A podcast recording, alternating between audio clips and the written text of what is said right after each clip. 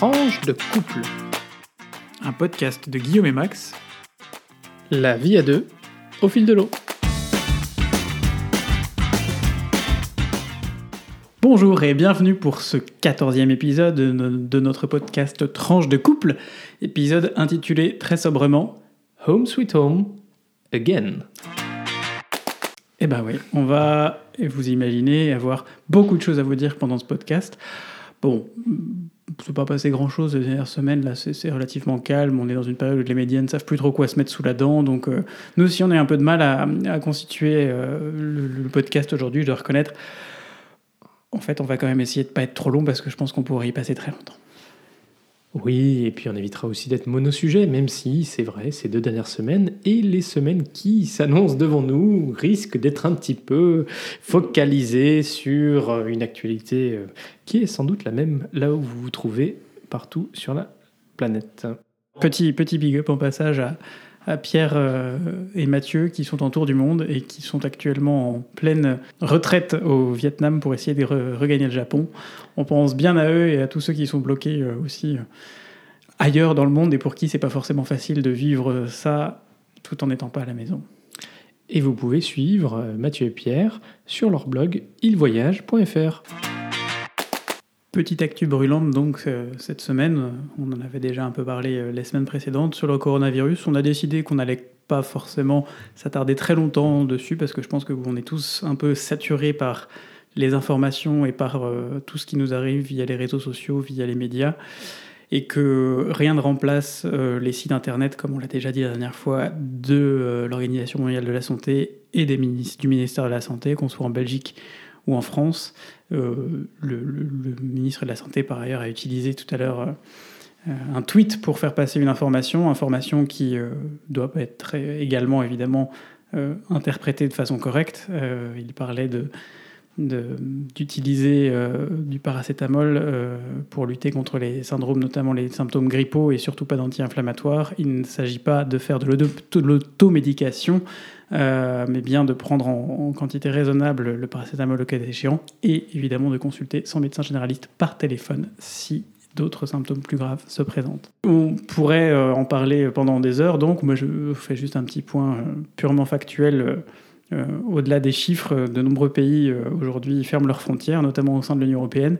rappeler que bah, l'Union européenne, ça nous rappelle malheureusement que l'Union européenne est encore une organisation qui aurait besoin d'être euh, plus euh, d'avoir de fonctionner différemment peut-être et qu'une réponse coordonnée européenne qui n'a toujours pas eu lieu, qui a été appelée de ses voeux par Emmanuel Macron jeudi soir pendant son discours. Euh, je suis Max vous en dira, vous, donnera son point de vue derrière, mais moi je trouve que ça n'a toujours pas eu lieu et que surtout qu'on aurait dit que l'Union européenne aurait pu répondre dès le début d'une seule voix, mettre en place des mesures uniformes sur l'ensemble du territoire, puisqu'on sait que, a fortiori sur un territoire comme l'Union européenne, vaste et où les mouvements des personnes et des biens sont libres, euh, le virus circule aussi. Alors, je souhaiterais juste. Et je voudrais aussi en profiter pour faire quand même un big up à nos amis italiens, mais on y reviendra après. Je voulais juste euh, rappeler que la santé n'est pas une compétence euh, de l'Union européenne. Et c'est vrai que ils sont nombreux ceux qui se sont émus euh, de l'absence de, propositions, de réactions, de mesures de, de la Commission européenne. Et je crois qu'il faut, il faut distinguer deux choses. Euh, d'une part, la Commission européenne, hein, qui a une, compétence, qui n'a pas de compétence dans le domaine de la santé, qui a une compétence dans le domaine du marché commun. Et c'est pour ça que Thierry Breton, commissaire au marché intérieur, a annoncé qu'ils allaient travailler avec les industries euh, pour euh, développer euh, et rendre accessibles les produits qui manquent. et puis la coordination européenne au sens politique qui s'est mis en place déjà ces derniers jours, mais qui, c'est vrai, a mis un peu de temps à se mettre en place, mais qui après dépend de la volonté politique des États membres. Ah, mais je suis bien d'accord. Et c'est là où on peut, on peut voir, comme tu l'as mentionné, Guillaume, euh, que certains pays euh, voilà, décident de fermer leurs frontières que pour les étrangers d'ailleurs, donc ce qui est un peu bon et un peu étonnant. Euh, et puis, ben, on peut se poser la question, au moment où on a quand même un pays, l'Italie, qui est vraiment le plus affecté au sein de l'Union européenne, le fait qu'il y ait des restrictions à l'export de certains matériels médicaux qui sont en manque cruciaux, donc d'Allemagne vers l'Italie, de la France vers l'Italie, et que l'Italie soit obligée de recourir à du matériel acheté en Turquie ou en Chine, euh, voilà, ça pose question euh, et c'est là où on peut euh, voir les limites. Alors c'est vrai que c'est un dilemme qui n'est pas évident quand on est responsable national et que par ailleurs ces, mêmes matériaux manquent également ben, pour soigner sa propre population. voilà, que faut-il faire Hmm. question compliquée. C'est une question compliquée qui, euh, voilà, qui, qui, faudra sans doute se poser. J'ai vu qu'il y avait sur euh, une, petite polémique aussi euh, sur le fait que la France, au début de l'épidémie à Wuhan, avait envoyé 17 tonnes de matériel, dont des masques FF2, FP, FFP2, je crois. FFP2, et que donc c'était scandaleux puisque au final on allait en manquer en France. Bon, ben, Mais il y a des gens qui reprochent aujourd'hui la France de ne pas faire preuve de solidarité vis-à-vis notamment de, de l'Italie et, d'autres, d'autres pays touchés. Voilà, ben, c'est des décisions compliquées. De toute façon, on vit dans un monde où aucune décision euh, n'aura euh, la majorité ou difficilement la majorité des euh, d'approbation de, la part des gens. On fera toujours des, des mécontents, quel que soit le choix. Et, et je voudrais pas être à la place de ceux qui doivent qui prendre ces décisions. Mais on peut quand même saluer euh, une certaine union nationale autour du discours d'Emmanuel Macron euh, de jeudi soir, puisque quand même il y a très largement un soutien aux mesures qui ont été, euh, qui ont été annoncées. Combien? On était à 60%, un peu plus de 60% hein. de, de, soutien. Extraordinaire. Cette situation de Covid-19 ben, amène les gens à ne pas être très rationnels. Euh, il y a des situations euh, un petit peu cocasses avec euh, finalement des magasins, que ce soit en Belgique ou en France, qui ont été complètement dévalisés. Non, et puis surtout, le plus cocasse, c'est quand même que ça, concerne. Alors, c'est d'un côté une bonne nouvelle parce que ça concerne des produits d'hygiène, notamment les savons, les, tout ce qui sert à, se laver les mains, puisqu'il faut se laver les mains plusieurs fois par jour et entre autres, entre autres mesures importantes, ça et la distanciation, je crois que c'est ce qu'on appelle la distanciation, la distanciation sociale, ce sont les deux mesures les plus importantes, mesures pour soi et mesures pour les autres, parce que je rappelle aussi qu'on est tous porteurs potentiels du virus, même sans en avoir les symptômes, et qu'on est donc tous diffuseurs de ce virus, donc plus on limite nos sorties, nos voyages et nos, contacts, nos interactions sociales, moins on risque de le diffuser.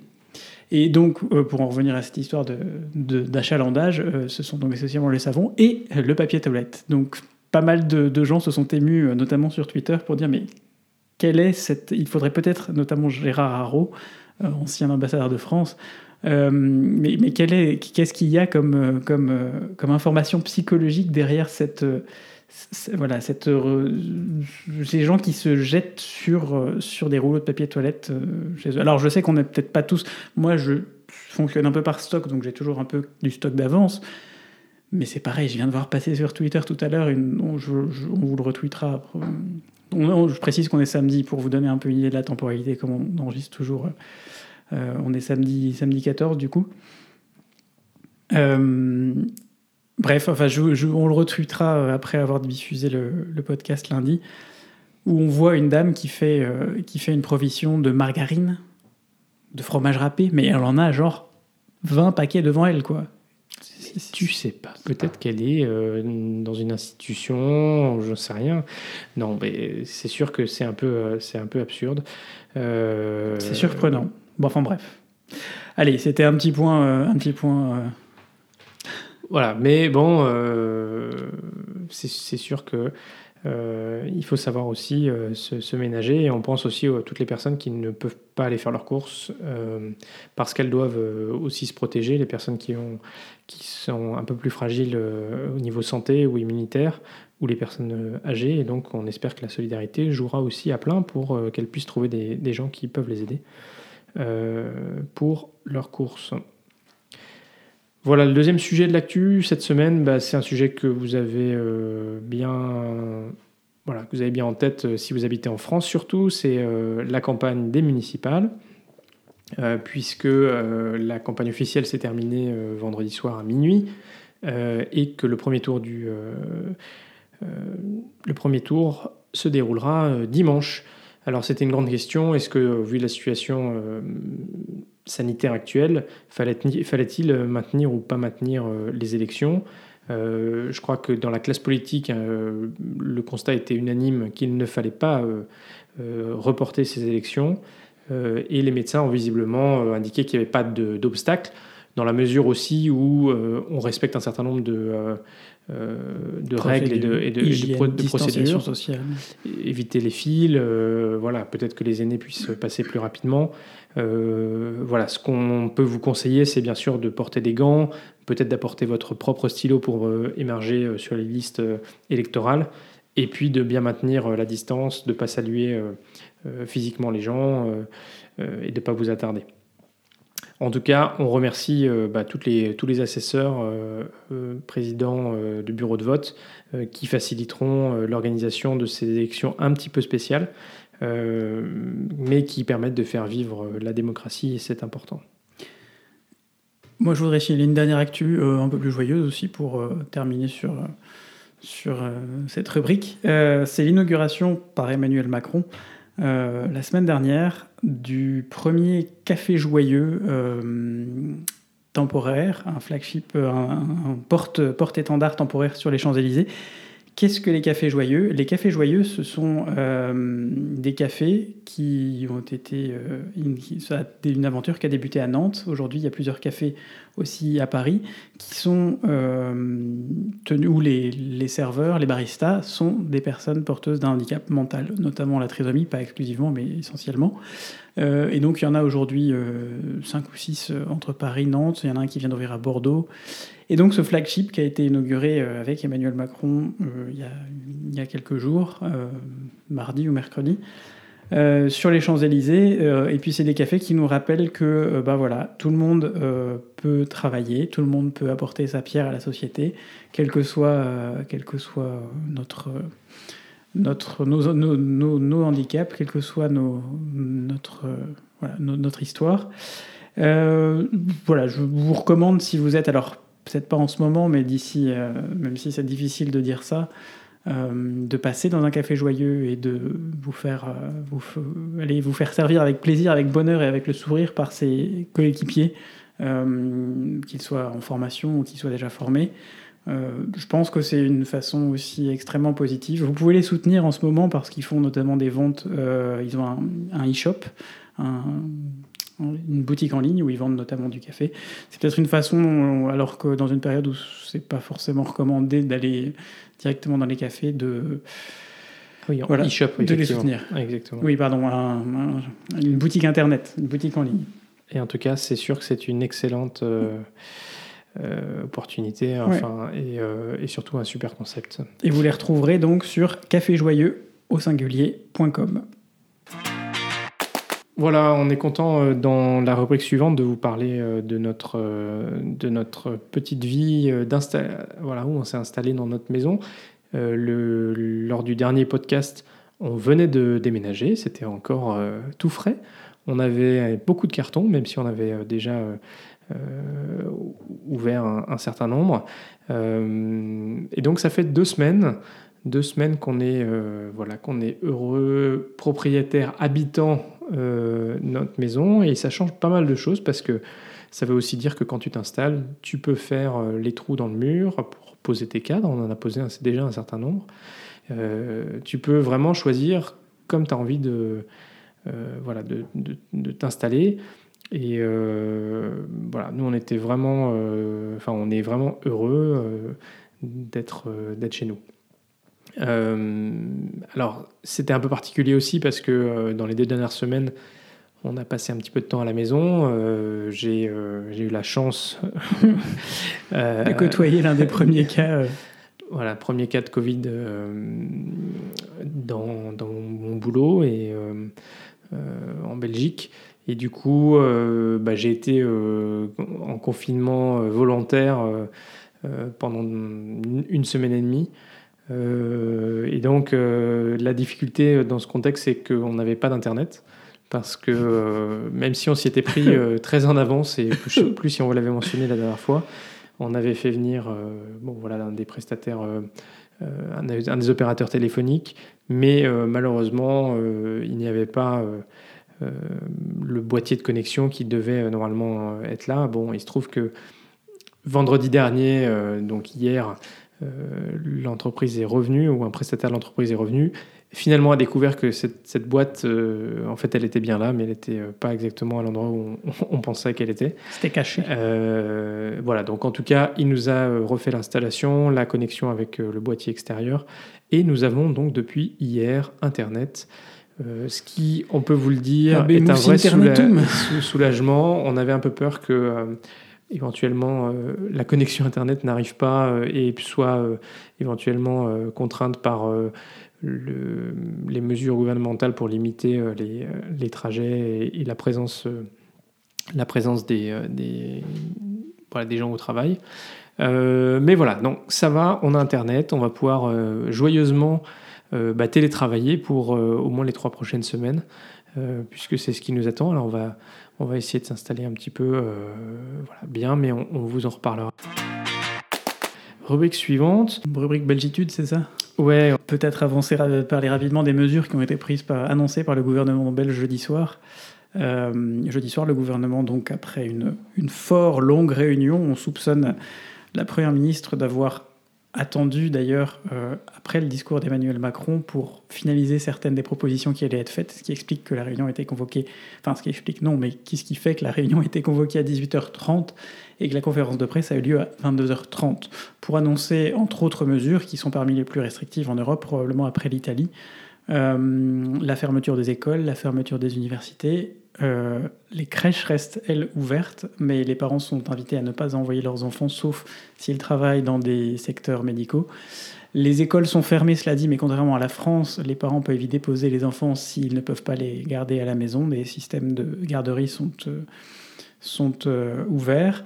Les universités sont invitées à faire des cours en ligne, tout comme d'ailleurs les écoles, les Athénées ici.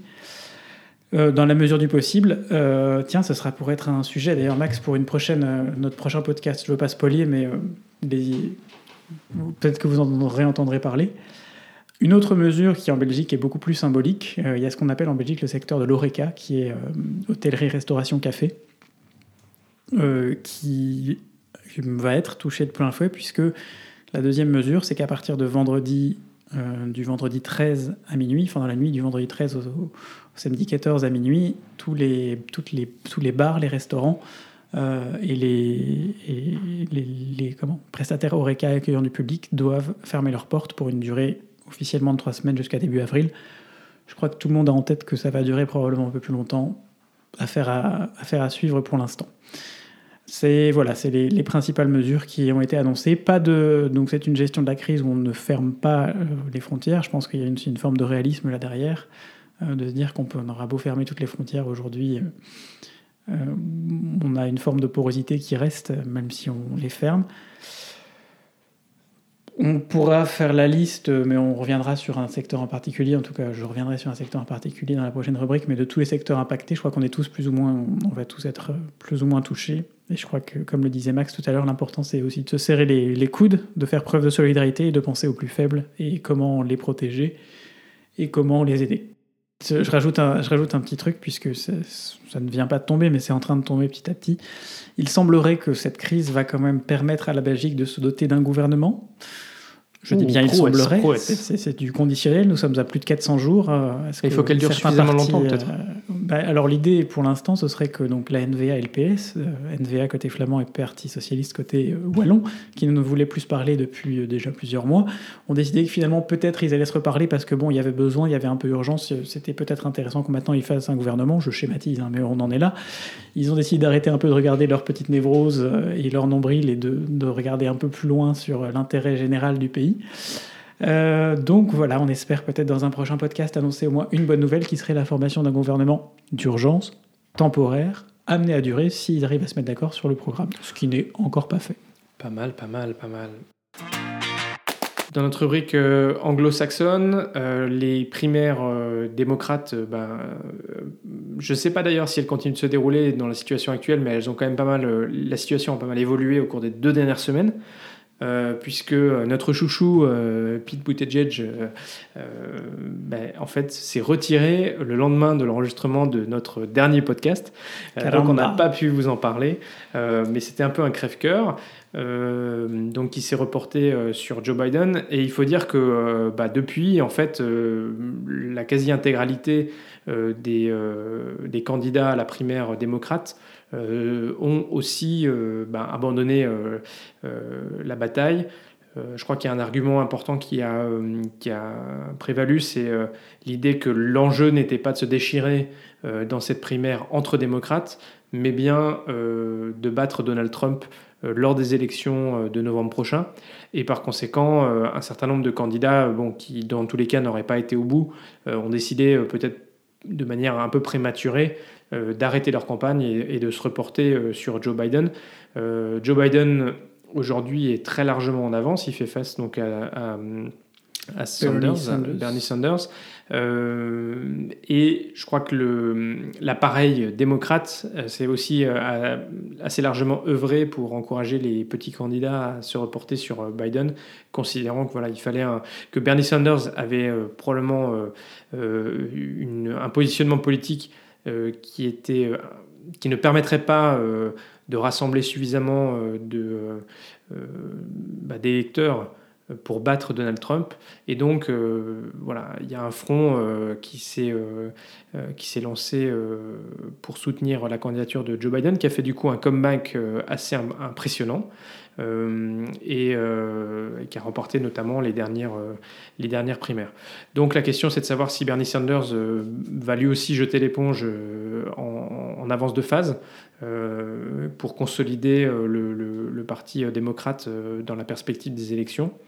voilà, ça c'est pour la partie primaire démocrate. Bon, le président Trump a relativement mal géré le début de la crise du coronavirus puisque euh, dans un meeting politique il y a pas moins de deux semaines, il, enfin, il a euh, dit publiquement que euh, le coronavirus c'était en fait un comment dire on dit un hoax en, anglais donc c'était une fake news quoi une, fausse une, une intox une voilà, une intox c'était une intox et qu'en fait il n'y avait pas de problème qu'il y aurait un ou deux cas de plus le jour prochain et puis ensuite tout d'un coup ça allait s'arrêter.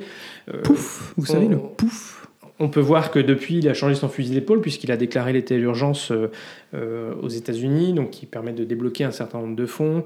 Euh, il y a eu un accord entre les républicains et les démocrates au, Congrès pour débloquer, pour passer une loi et débloquer un certain nombre de mesures. mais on peut voir que la décision de Donald Trump il y a deux ans, en fait, de virer complètement l'équipe à la Maison Blanche qui était chargée de euh, bah, de gérer euh, les, pandémies, hein, donc de faire la veille sanitaire et de préparer euh, les États-Unis à une réponse coordonnée en cas de, pandémie ou de, crise sanitaire, bah, était quand même pas la meilleure idée du monde. donc on va voir, mais c'est sûr que la situation a évolué.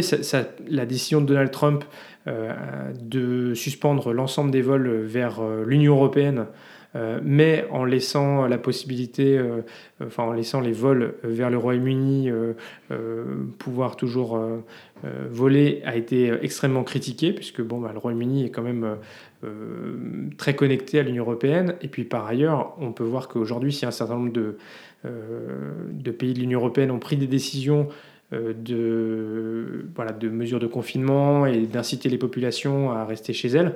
C'est pas du tout la posture qu'a adopté le, le Royaume-Uni.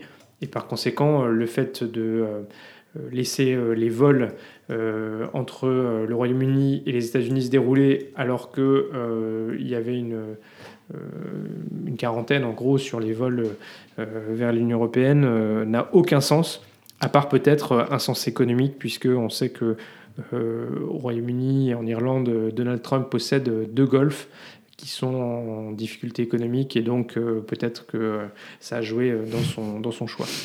Anyway.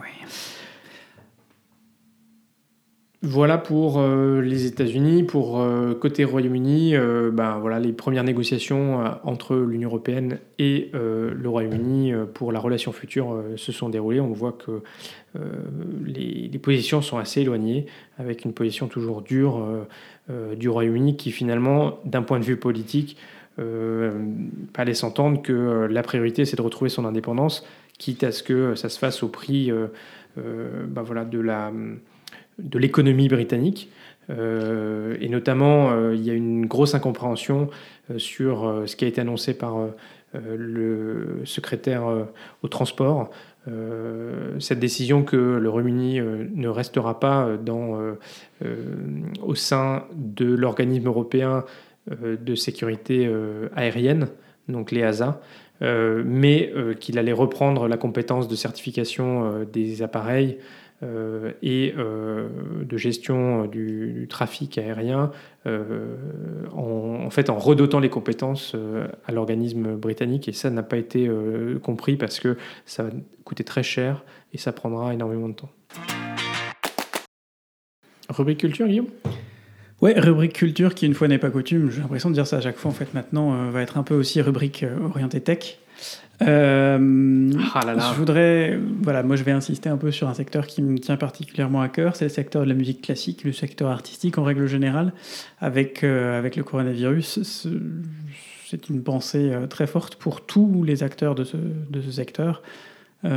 qui sont impactés, des dizaines de spectacles, des, milliers de spectacles annulés, des milliers d'artistes qui ne seront pas payés derrière. Moi j'ai la chance d'avoir un, contrat euh, qui exclut a priori ce genre de cette, euh, pour l'instant en tout cas cette, cette, mesure, mais je pense à tous les artistes, notamment les intermittents en France et puis en Belgique, euh, qui sont payés au cachet et qui ne seront pas payés pour les, pour les, comment, pour les prestations qui ne seront pas, qui ne seront pas effectuées.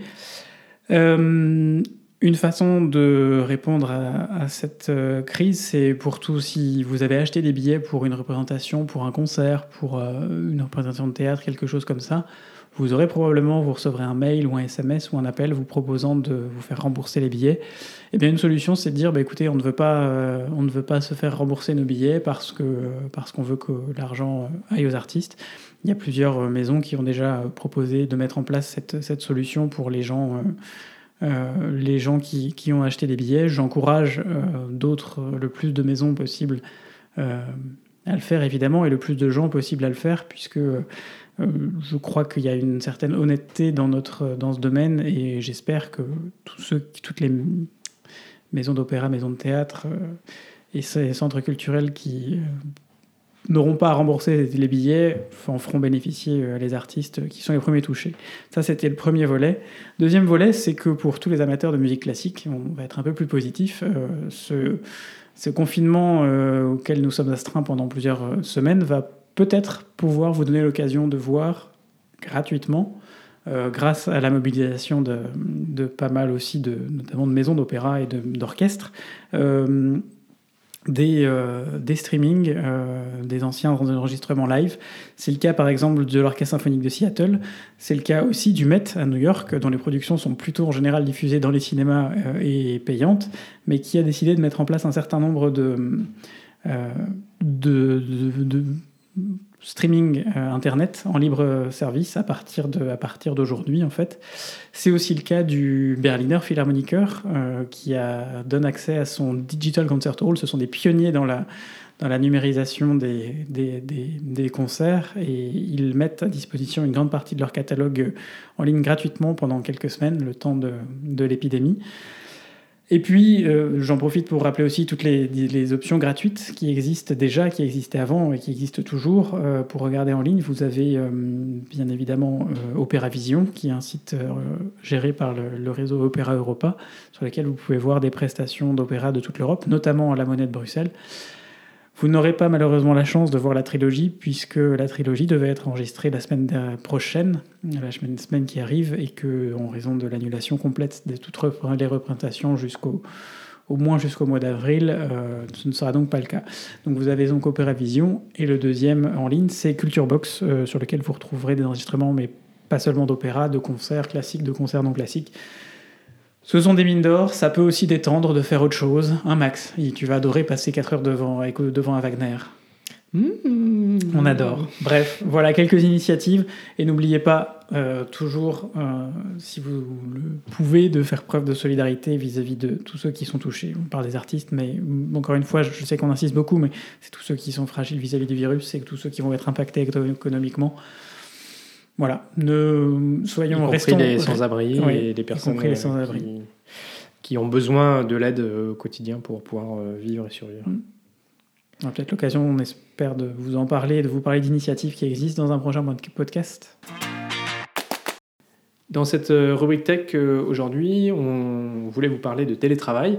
Euh, D'une part parce que c'est vrai que c'est quelque chose qui est assez commun en Belgique et qui est plutôt bien, bien accepté par, par les entreprises. On appelle ça le home working dans les environnements un petit peu anglophones.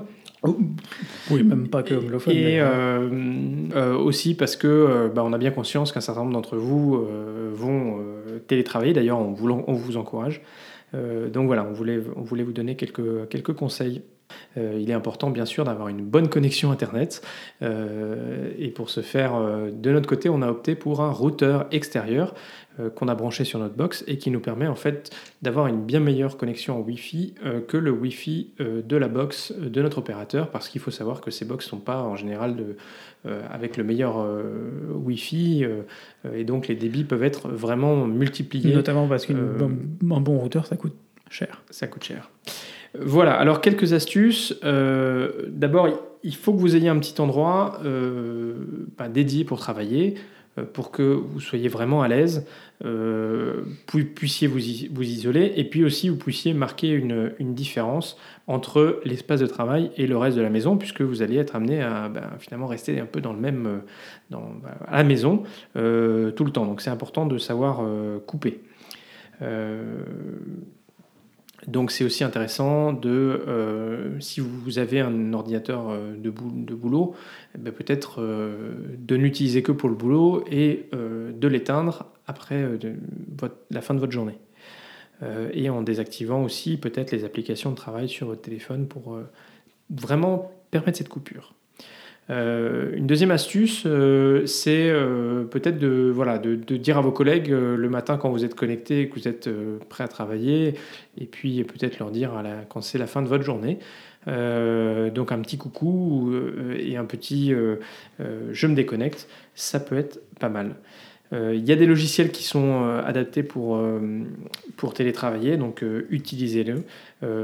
Et n'hésitez pas aussi à utiliser des applis de messagerie instantanée pour voilà, les petits côtés informels et maintenir le contact, parce que c'est vrai que c'est pas évident quand on télétravaille d'être soudain coupé du monde. Donc n'hésitez pas aussi à faire des, des visios ou à téléphoner quand il y a des sujets un peu plus urgents. Voilà. C'est bien aussi de savoir avec euh, votre manager euh, ben, qu'est-ce que vous faites et que les- choses soient bien organisées. Euh, N'hésitez pas quand vous, conna- quand vous parlez avec vos collègues à mettre des petits smileys parce que fait parfois une blague ou, quelque chose qui est écrit n'est pas du tout ressenti de la même manière que si vous le disiez en face. Il n'y a pas du tout tout le langage non vocal, non verbal et donc c'est important. Si vous n'êtes pas disponible, ben, ça peut arriver, mais à ce moment-là aussi prévenez votre chef pour pas qu'il ait l'impression que euh, en fait vous n'êtes pas en train de travailler de manière générale et en, faire une généralité. Et puis n'hésitez pas euh, à bouger euh, et à pas rester euh, chez vous, sortez vous aérer, euh, voilà, sans, aller embrasser euh, les voisins euh, qui euh, se baladent dans la rue, mais c'est peut-être pas mal euh, de faire une petite pause à midi et le soir euh, pour aller vous aérer et prendre l'air. On parle pas forcément d'une séance de sport intense, notamment parce que c'est pas tellement le moment d'aller se mettre dans une salle de sport. Euh, euh, si et pour peu qu'elle ne soit pas fermée, mais on peut parler d'une marche d'une demi-heure, euh, quelque chose qui vous permette de vous changer, de sortir. À la limite, si vous avez le temps, faites-le aussi plusieurs fois par jour. Si vous avez des enfants, j'imagine que c'est aussi une façon de permettre aux enfants de prendre l'air. Et j'imagine que même si on n'a pas encore, on n'a pas cette, cette, cette donnée-là, j'imagine que ça peut aider aussi euh, pour la suite. Voilà, et puis euh, bah, le dernier conseil, c'est de faire attention à la sécurité euh, de la connexion bah, de là où vous travaillez. Donc, euh, si vous êtes à la maison et que c'est votre connexion Internet, euh, si vous avez les pare-feux et, euh, et un bon antivirus, il n'y a pas de problème. Mais si vous travaillez dans des endroits où il y a un Wi-Fi public, bah, sachez qu'ils sont très mal sécurisés et que ce n'est sans doute pas le meilleur endroit pour travailler. Et si vous n'avez pas le choix, parce que bah, voilà, c'est votre seule option, sachez que vous pouvez mettre en place un VPN qui vous permettra de sécuriser un petit peu votre connexion. Voilà pour les conseils télétravail. Voilà, on arrive à la fin de ce podcast, euh, ce 14e épisode. On est vraiment euh, ravis euh, d'être toujours là après quelques mois. C'était un peu un défi qu'on s'était qu'on s'était mmh. posé, lancé. On est là. Et on se demandait si on arriverait à, à tenir. Et, et, finalement, ben, voilà, on continue. On en est donc au 14e épisode. Euh, on est ravi aussi de constater que bah, on n'est pas euh, tout seul à parler devant notre micro, mais qu'il y a aussi euh, des gens qui nous écoutent de l'autre côté du poste, comme on dit. Et bah, voilà, aujourd'hui, on est à 716 écoutes depuis le début, depuis notre premier épisode. voilà, et on est aussi ravi de voir que les ceux qui nous écoutent sont pas que en Belgique et en France, euh, mais euh, viennent aussi euh, de différentes régions du monde. Et voilà, on a, on a, c'est étonnant. On a des gens qui nous écoutent du, Cambodge. alors peut-être que c'est Pierre et, Mathieu. et Mathieu qui, qui, nous écoutent, du Chili ou des États-Unis. voilà, c'est c'est assez étonnant, mais on est ravis, de, en tout cas, de pouvoir partager ces moments avec vous. Et euh, là encore, n'hésitez pas à interagir avec nous sur Twitter, tranche de couple, avec euh, un 2 au milieu comme le chiffre, ou euh, tranche de couple at gmail.com, tout ça au singulier. voilà, on arrive à la, fin de notre podcast. On voulait bah, vous dire qu'on vous aime et on vous retrouve dans 15 jours lors de la diffusion de notre podcast le deuxième lundi de chaque mois. Le premier et le troisième et le troisième. oh là là. Et évidemment, euh, portez-vous bien, prenez soin de vous, prenez soin des autres. Euh, et à très bientôt pour de nouvelles tranches vitaminées.